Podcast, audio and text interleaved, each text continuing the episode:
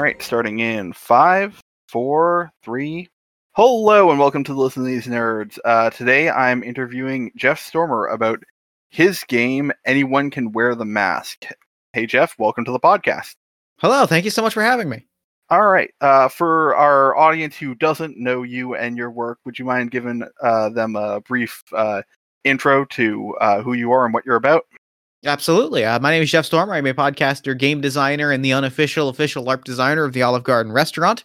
Uh, I am the host of Party of One, which is an actual play podcast focused on two player role playing experiences, as well as a co host of All My Fantasy Children, which is a character creation, storytelling, and world building podcast on the One Shot Podcast Network. Uh, but that's not why I'm here today. Today, I am here to discuss a little game called Anyone Can Wear the Mask, which is a three player role playing game about a superhero, a supervillain, and the city that they share. All right. So, um, I guess first of all, where where did this idea come from of uh, a three player RPG? Because I, I've I've heard a bunch of like two person RPGs, uh, but never one uh, quite like this where there's not like clearly someone running the game so much as uh, everyone has their own unique role. Uh, so the really the mechanical basis of the game is it's adapted from another game called Beyond the Rift by Deep Pennyway, which also is a, a three player game. But I mean, the larger answer is uh, you know, small group games, two player games, three player games, one player games have kind of always been my my point of interest. They're the the thing that I'm I'm most comfortable with. So if you ask me to make a game, I it's much harder for me to go. This is an experience for eight people than it is that uh, to create a really small, intimate experience for like a small group of people. It's it's more my wheelhouse to create those smaller experiences because oftentimes those are the games that I'm playing. All right, and uh, so I, I can see hero and villain being a very clear like two roles to st- start out with. But why did you choose the city, the third role in that? Because to me like it's it's a thing it's probably one of the most interesting things to me about superhero comics and about like the world of superheroes and about comic books and like stories about superheroes in general is like like you said superheroes and supervillains are like the natural dichotomy but to me one of the really interesting things and one of the things that really makes superhero stories and comics and movies and TV shows like really special is that these are worlds of ordinary people right? Like being a superhero you know, the act of protecting people doesn't really mean anything if there's not people to protect in the same way that like, you know, having that that relationship between a hero and the people that they're protecting that to me is really the the the iconic the really meaningful relationship.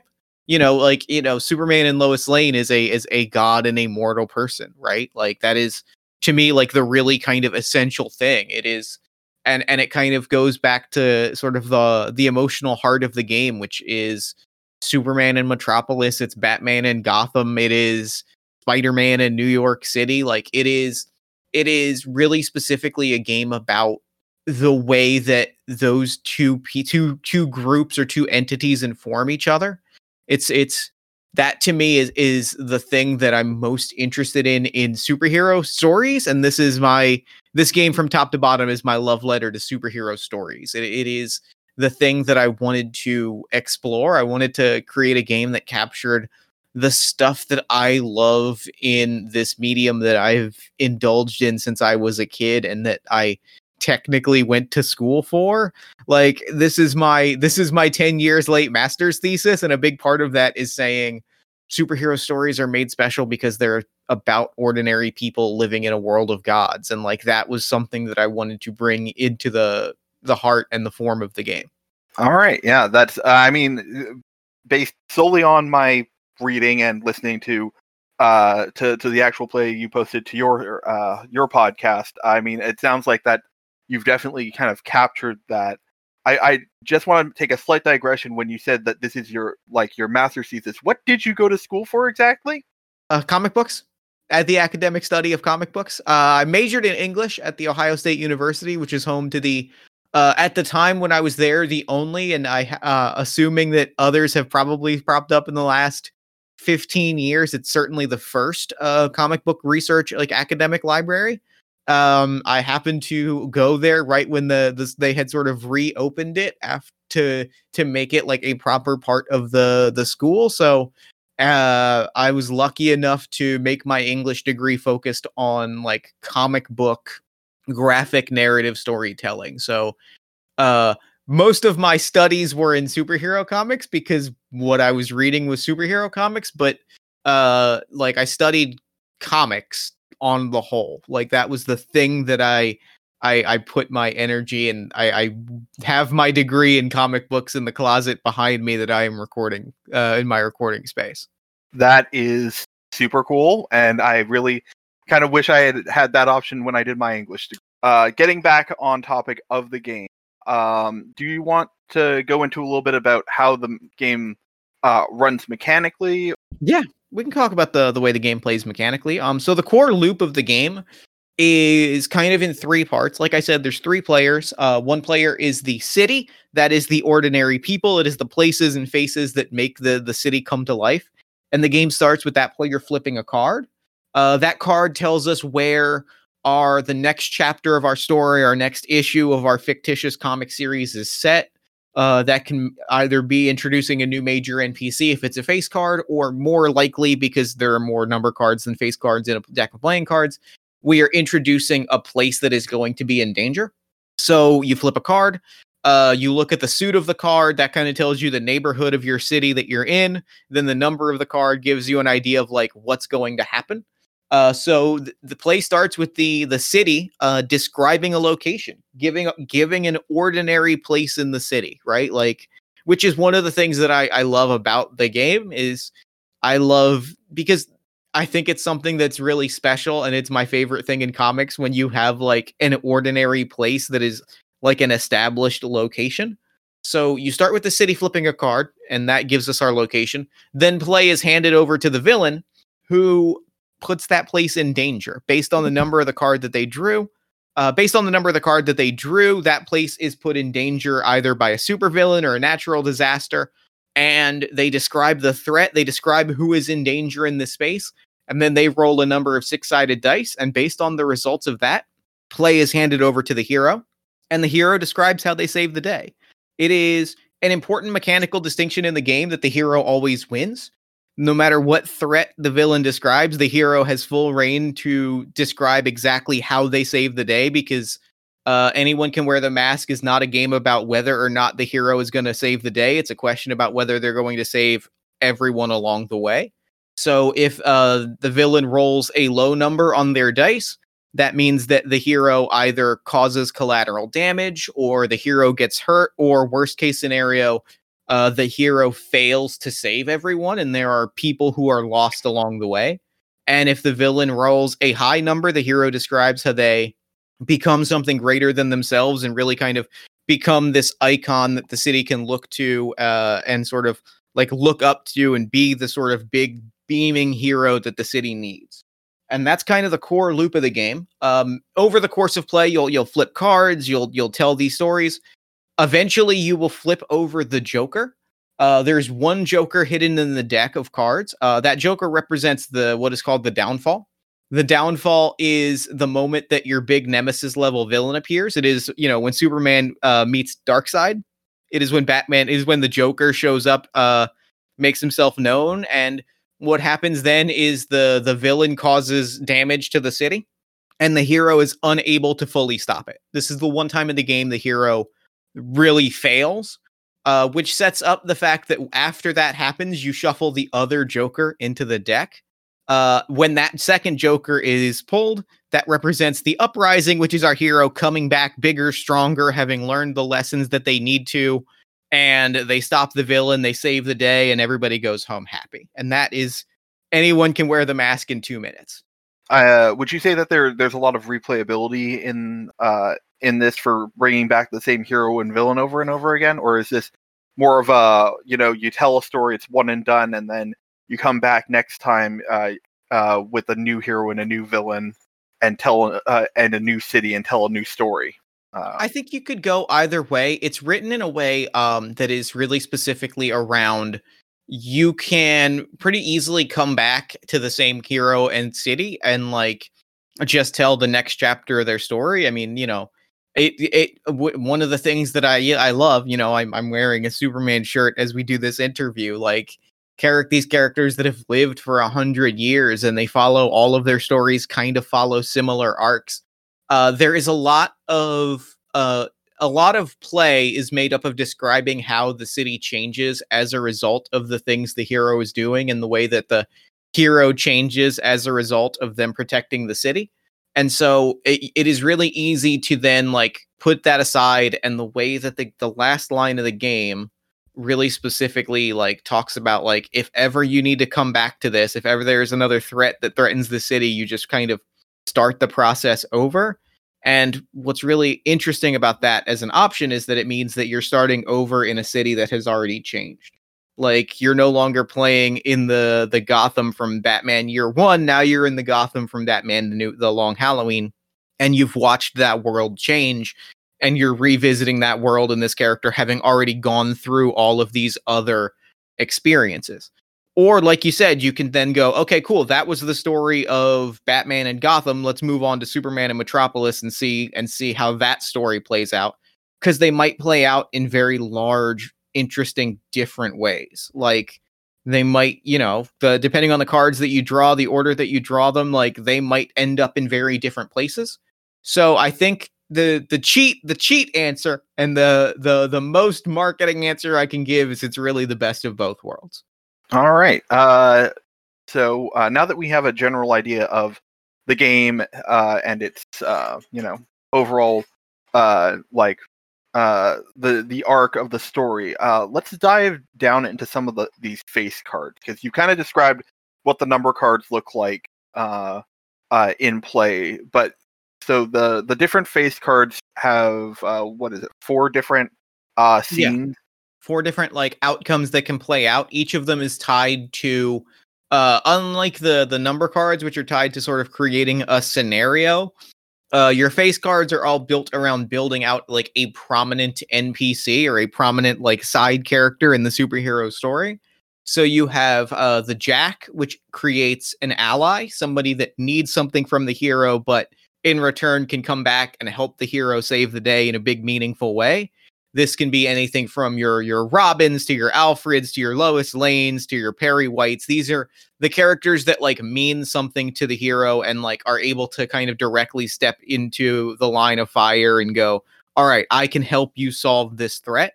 Uh, you have your queens, which are the sort of ordinary people in in directly connected to the life that the hero has outside of the mask so these are your, you know, uh, your your your uh these are your Aunt May's. These are your uh I guess Alfred fits in really well here. Like these are your these are the ordinary people that allow the hero to be someone other than the the mask that they show the public. And then you have kings and aces which are sort of intertied together. Kings are your enemies. They are uh and as it says in the as it states in the game, uh they are people in power, people in positions of power within the city who have the ability to make things better for people and choose not to.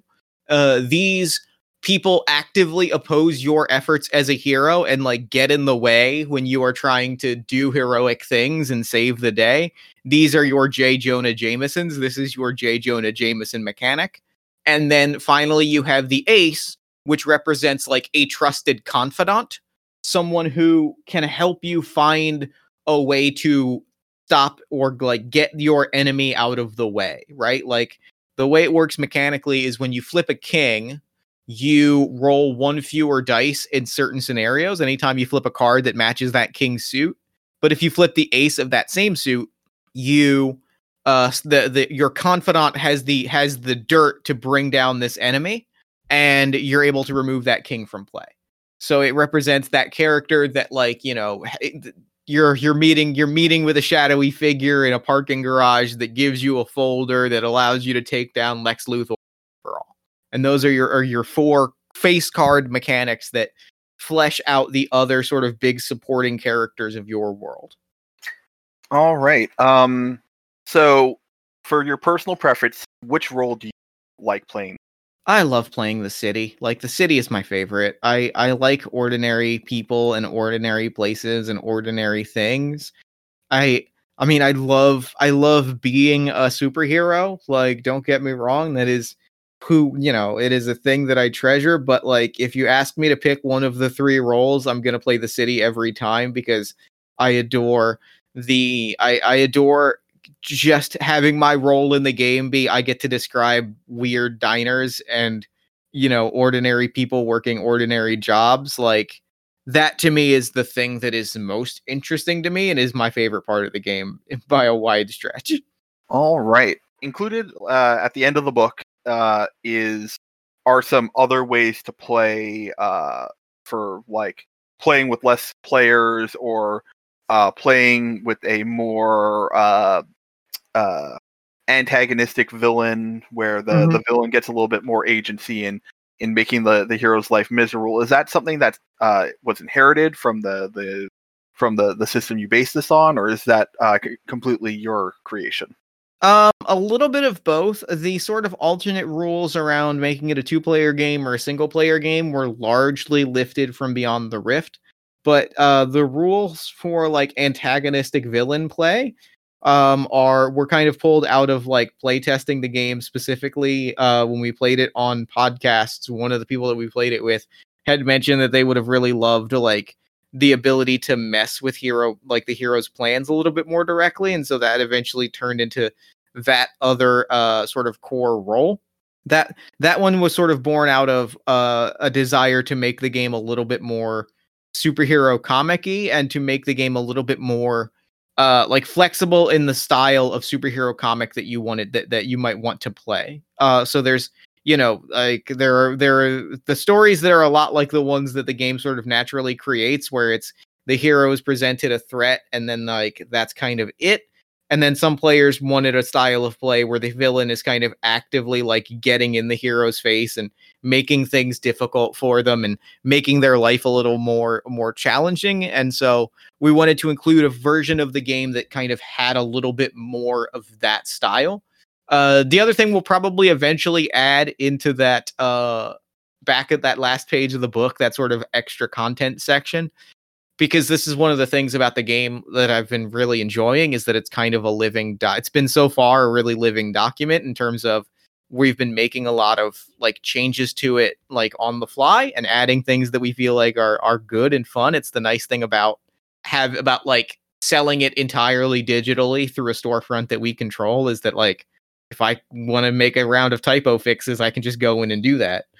Um, but like one of the other things that I want to add in that section that I probably will at some point, or I won't. You're not my dad. Uh, I might also add in a like hot ver, uh like game rules specifically around pacing out the game to certain lengths of time because that's the other kind of uh, thing that we've dis- or that I've discovered playing the game on podcasts is I've gotten a pretty good handle on how many cards it will take you to fill out like a two hour game or a four hour game or an eight hour game. Like knowing how, like, have it and putting that directly in the book is probably a valuable thing.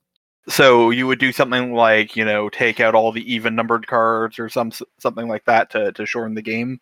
Uh, so say? what we've what we've done is uh, the rule that I found is is you just pull the top uh, pull the top for a two hour game, I usually pull the top 10 cards out of the deck. For a four hour game, I might pull the top half of the deck. You just kind of pull those cards and then the one thing to the to the one note that I think would probably make it into the book is once you've pulled those cards and you've made your little mini deck, just make sure that if you have a king of a given suit, make sure the ace of the of the same suit is also in that deck that way just mechanically you have the ace for a given king so you have the option for that scene if you want it included. But otherwise it's kind of just a matter of like knowing how many cards and how about long a scene tends to take and being able to say like okay so this many cards will roughly fill two to three hours if you're looking for something longer pull more cards than this. If that's kind of what you're after you want to aim for about that. Uh, do you worry about uh, uh, creating like a suit bias by just pulling cards randomly?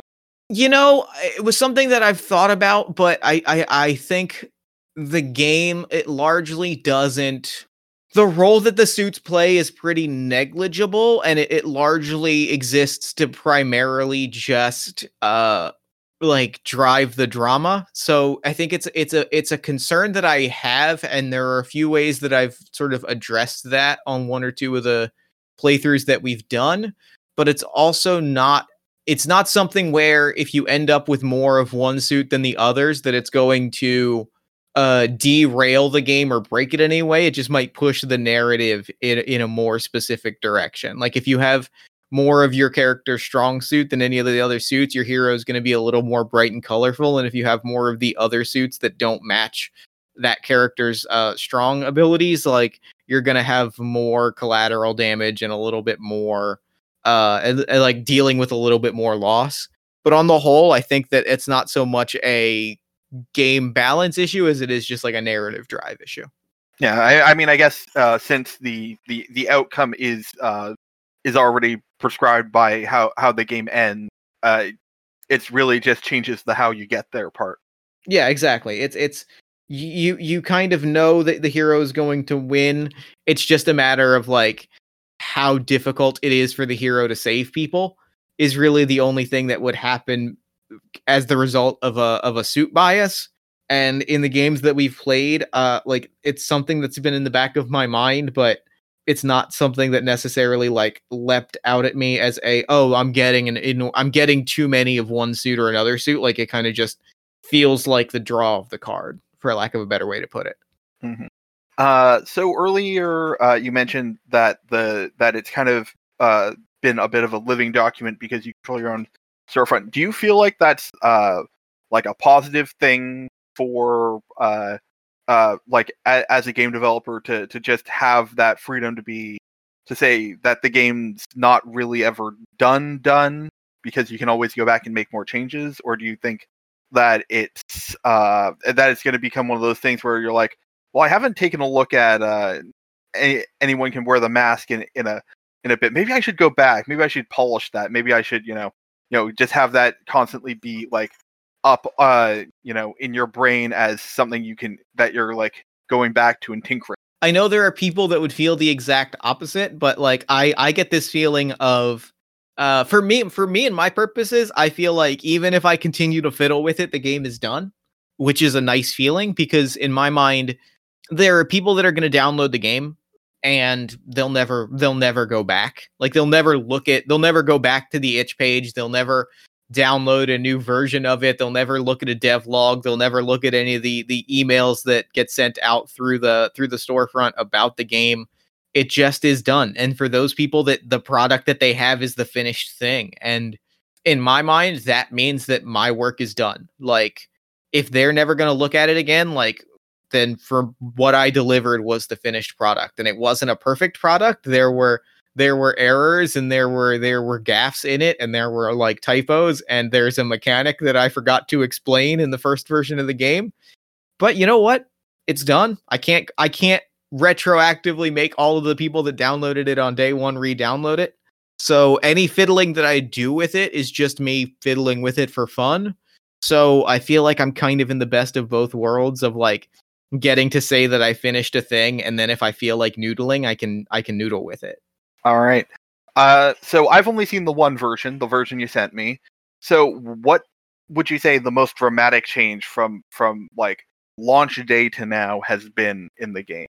Um, so I there's been no like mechanical changes. I, the biggest change was there's a mechanic already in the game that I added where if you if the villain rolls a six on a six-sided dice, the hero gets a point of inspiration that they can use to uh, either recover an injury or make the villain roll an extra dice on future rolls.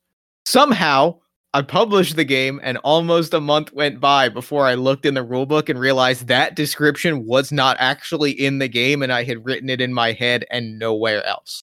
Somehow, I had just published this game, went, all right, we're done. I'm gonna go have, I'm gonna go make lunch and didn't realize that I didn't explain one of the mechanics of the game. So the first pub the first major update was me going, "Hey y'all, I forgot to include this. It's there now. Uh enjoy."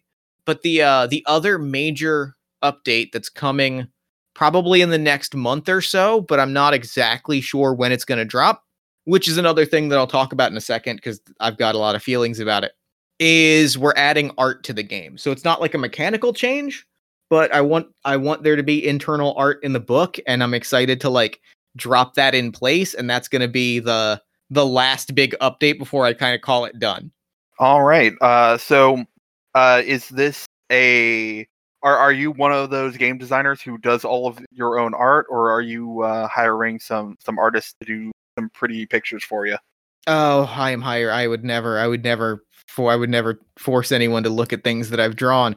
Um, we hired. Um, I hired Eli Forbes. Um, he is a wonderful, wonderful artist. He did the front cover of the book, which is absolutely astoundingly good. I I got that back. I got the cover art back and ran around like ran around my apartment and D A I sh- I ran to my wife and said, "Look at this amazing drawing," and B I DM'd it to all of my friends to be like, "Hey, look at this cool thing that cool thing that I just paid for." Like, uh, so Eli is doing all of the internal art of the book. There's going to be about like I think six, uh, five or six internal uh like spot illustrations, uh, and then we had uh Leo Chung do all of the internal layout. So it's going to have like aesthetically speaking it's going to be very cool because the actual layout is very uh is very colorful like it's got a lot of red and yellow and blue. It's got a lot of it's washed in a very Superman color palette. And then the actual spot art is all going to be black and white line art. So you're going to have a really cool like aesthetic contrast to it. It's going to look really neat and I'm really excited about it. But um the night the thing that we did was we released the game without the internal spot art because I had said like I have I I'm going to pay for the internal layout and the front cover and then sell the game in uh, in an unfinished state for slightly less than what I'm going to make the final price of the game so that when we upload it with art we can sell it for full price and people who paid uh, who ordered it early get to get a little bit of like a pre-order discount. Um, and the nice thing about that the nice thing that sort of uh, is i made the conscious decision when i first started like talking to people about the game and being like i am making this game you know i got the question that every designer gets which is, "Are you going to Kickstarter?" And I said, "God, no." I said, "No, I'm I'm good." Uh, and the nice thing about that is, I have no stress. It's great. I got to release the game when I wanted it. It's out in the world now. Um, and I can go back to what I was saying earlier. Like I can go back in and drop in the art whenever it's done. I don't have to rush and try to get it done like I don't have Kickstarter backers knocking at my door and asking me when stuff is done. It's just it's going to be out in the world and when the art is ready, I can drop it in and it's a great feeling. I'm really I'm really pleased with how uh nicely we were able to sort of take some of the sales strategies around a Kickstarter like podcast promotion and stretch goals and stuff like that and bake that into the finished product without the stress of that accursed green clock that you watch for 30 days uh and you and you watch and you think about and you refresh that page 4000 times a day because you watch the one green number go up and the other green number go down Mm-hmm. I have very strong kickstarter feelings Mm. but yeah we we we, we uh, i said that i wanted to do all the things that we did in a kickstarter without doing it on a kickstarter so the itch page has stretch goals on it that we've already met a few of and the nice thing is that like because it's not timed whenever the game sells enough money to hit those other stretch goals, I'll have the money to do those other things. And like all the promotion that we did around it was the same promotion that I would have done if we had launched a Kickstarter. But the only difference is like I don't have that stress. And let me tell you, feels real good. It's a good feeling. Um. All right. Uh. Um. Is there anything else you want to to highlight from uh the process of making uh anyone can wear the mask, the the product itself, uh, Mhm. random something else vaguely related that you'd like to riff on for like an hour if you wanted to? Um, nothing else immediately comes to mind. Uh, we could talk about. Uh, we could talk about like uh, there. The one other th- the other thing, the last thing I want to talk about is secretly my favorite part of the game. Uh, and also which also which ties into like the the promotional process of the game. It ties into where else you can hear the game being played, and it's my favorite thing that the game does, and that is uh the really neat thing about this game that I deeply love is it is beyond just being like a cool game that tells a really good story that I'm really like happy with and satisfied of, it it sets the stage for superhero stories in a way that I think is really like kind of cool and innovative. And uh, I've kind of gotten to t- in a way that I'm very happy with because we played it on a bunch of superhero themed actual plays, and it's been really good fun watching like playing it in in in podcasts that I listen to and enjoy, and getting to hear those those uh podcasts because the process of the game is you make a bunch of stuff, right? Like you make a bunch of locations, you name a bunch of characters, you make up a bunch of villains. And then like for people playing an ongoing superhero game in another system, you just have all of those places and characters and stuff and you have them in a way that you already kind of had an emotional tie to them. So like it's not just that we sat down one day before we played our superhero game and said, all right, here is a diner. We had this, we're going to have a diner. This is the diner that's going to exist in our world. It is that you you experience this diner because superhero stuff has happened here, which means when you come back to it, you already have that emotional relationship to it. Um, it is a really cool compliment to your favorite superhero role playing game.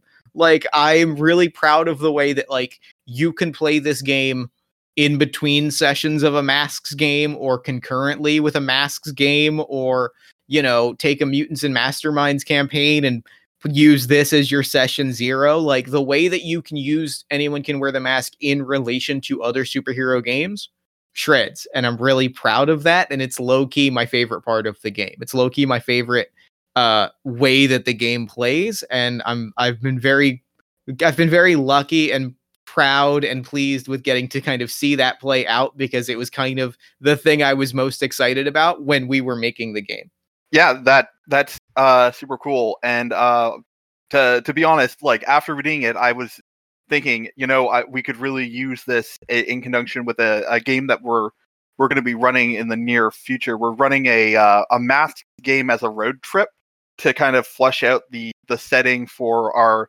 uh, our big ongoing superhero uh, game, uh, Heroes of Pacific City. And the idea is that there there are a bunch of teens uh, uh, going east uh, to west, trying to to get to Pacific City, uh, and then and we've kind of uh, recontextualized the the the U.S. in a post uh, supervillain takeover world, mm-hmm. where uh, the villains kind of carved up most of North America into their own like little fiefdoms, and then they lost, and the instead of coming back together into the their original states, they've now become their own mini countries. Uh, and we're uh, I was thinking that uh, we could use uh, anyone can wear the mask to kind of establish one of these cities, uh, what it's like in this uh, in this new world before the the the masks characters arrive there. And I thought, yeah, I think that's I think that's a great that's a great fit because then all the locations and the people that you've met all have like all have emotions and stories tied to them like i was saying like it's not just that it's it's not just that it's a diner it's the diner where the hero went and met with their went and met with their you know met went and met with their parents that they have a good relationship with it's it's not just city hall. It's the remnants of city hall that are being rebuilt after the superhero supervillain battle in the finale. Like you you have those experiences. It, it, it, gives everything that you use in your core game that that feel of when you see like a shot an outside shot of the daily planet and you go i know that spot. I know that i know that spot. I'm familiar with what with what this is and i know the what that what that iconography means. Yeah no it, it's definitely uh uh hopefully going to be a, a, really cool fun thing uh to do and i i hope that uh, even if you're not uh, invested in the rest of our, our stuff, you uh, when we eventually post that, you give it a listen. Yeah, absolutely. I, I I love listening to people play this game. Yeah, uh, I I will say that we will endeavor to do a much better job than we did uh, when we ran your last game, and I failed to read about half of the setting material. Fair, that's fair. Uh, but uh, yeah, uh, if there's nothing else, I'd like to just uh, thank you from for coming on. And uh, if you'd like to reiterate uh, to our listeners where uh, they can find you online and follow you and such. Yeah, absolutely. Um, so you can pick up anyone can wear the mask at jeffstormer.itch.io slash mask. Uh, you can follow me on Twitter at Party of One Pod. You can check out the podcasts that I produce, the games that I make, all of that kind of stuff. You can find all of that information at jeffstormer.com. And uh, you can find Party of One at partyofonepodcast.com. And you can find all my fantasy children at oneshotpodcast.com. And I think that's everything. I'm pretty sure that's everything. All right. Well, uh, thank you again for coming on, and uh, uh definitely gonna be looking forward to um, future updates on this and uh, whatever you uh, put out next. Hell yeah. Hey everyone, thanks for listening. You can find us on Tumblr at listentothesenerds.tumblr.com or on Twitter at LTTNcast. All our music is sourced from Incompetech.com and is licensed under Creative Commons by Attribution 3.0. You can email us at listentothesenerds at gmail.com.